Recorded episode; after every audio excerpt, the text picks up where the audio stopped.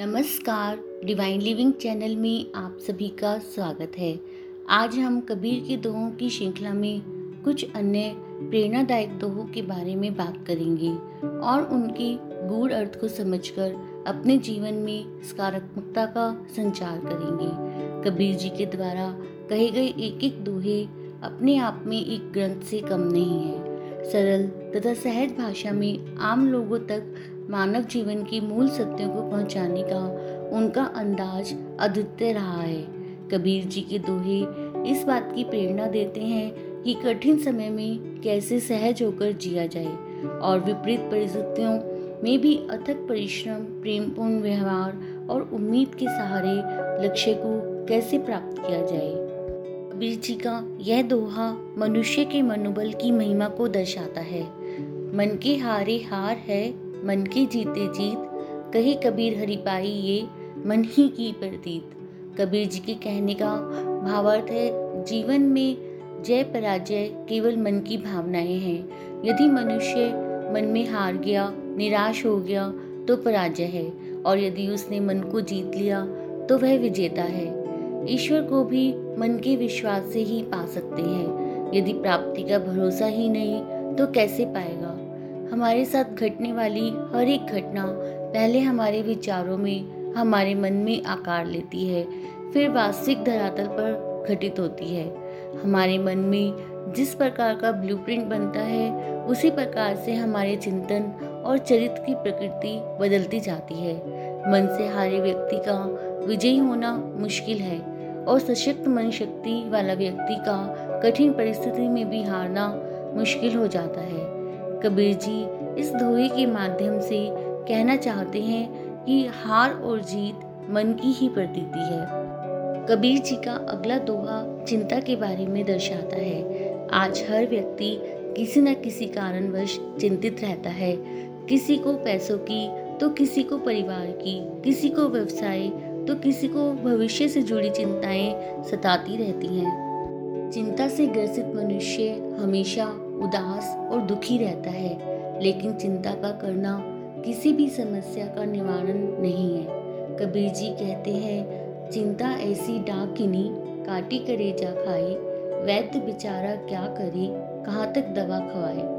इस दोहे के माध्यम से कबीर कह रहे हैं कि चिंता उस असाध्य रोग के समान है, जिसका उपचार किसी भी औषधि से संभव नहीं है। इस दोहे में वह कह रहे हैं कि चिंता ऐसी डाकिनी अर्थात डायन है जो कलेजा भी काट कर खा जाती है।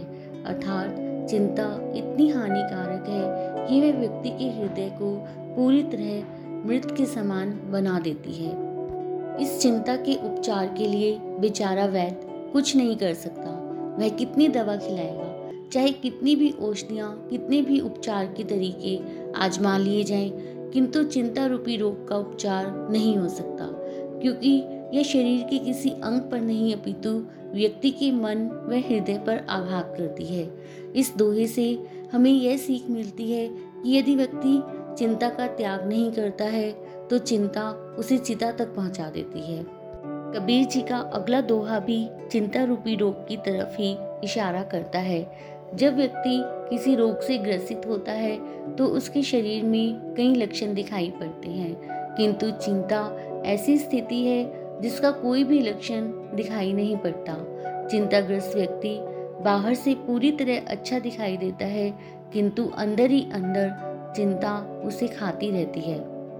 कबीर कहते हैं, आगे जो लागी समुद्र में धुआँ न प्रकट हुए जाने जो जरी मुआ जाकी लाई हुए।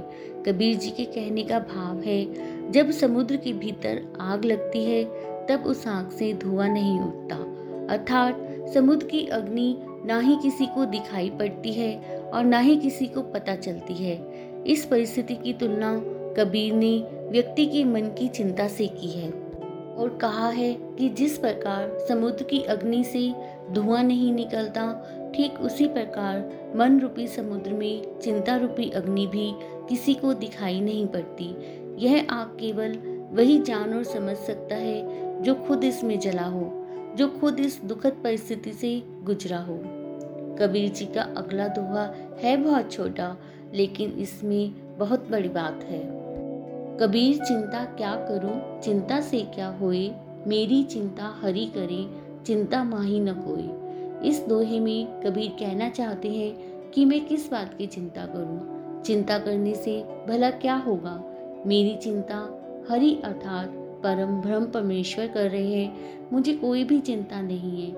इस दोहे का भाव यह है कि मनुष्य जो हर पल जीवन को लेकर चिंतित रहते हैं, आज एक तो कल दूसरी चिंता उन्हें सदैव घेरे रहती है। ऐसे व्यक्तियों को कबीर ने कहा है कि सब चिंताएँ त्याग कर ईश्वर में मन लगाओ, क्योंकि ईश्वर हम सबकी चिंता स्वयं करते हैं। कबीर जी का अगला सुप्रसिद्ध दोहा है, लूट सकी तो लूट ले, राम नाम की लूट, पाछे फिर पछताओगे, प्राण जाई जब छूट। कबीर जी कहते हैं कि अभी राम नाम की लूट मची है अभी तुम भगवान का जितना नाम लेना चाहो ले लो। नहीं तो समय निकल जाने पर, अर्थात मर जाने के बाद पछताओगे कि मैंने तब राम नाम क्यों नहीं लिया? भगवान की पूजा क्यों नहीं की? ये थे संत कबीर के मशहूर दोहे जो हमें ईश्वर की भक्ति करने की ओर प्रेरित करते हैं। आज के लिए इतना ही। धन्यवाद।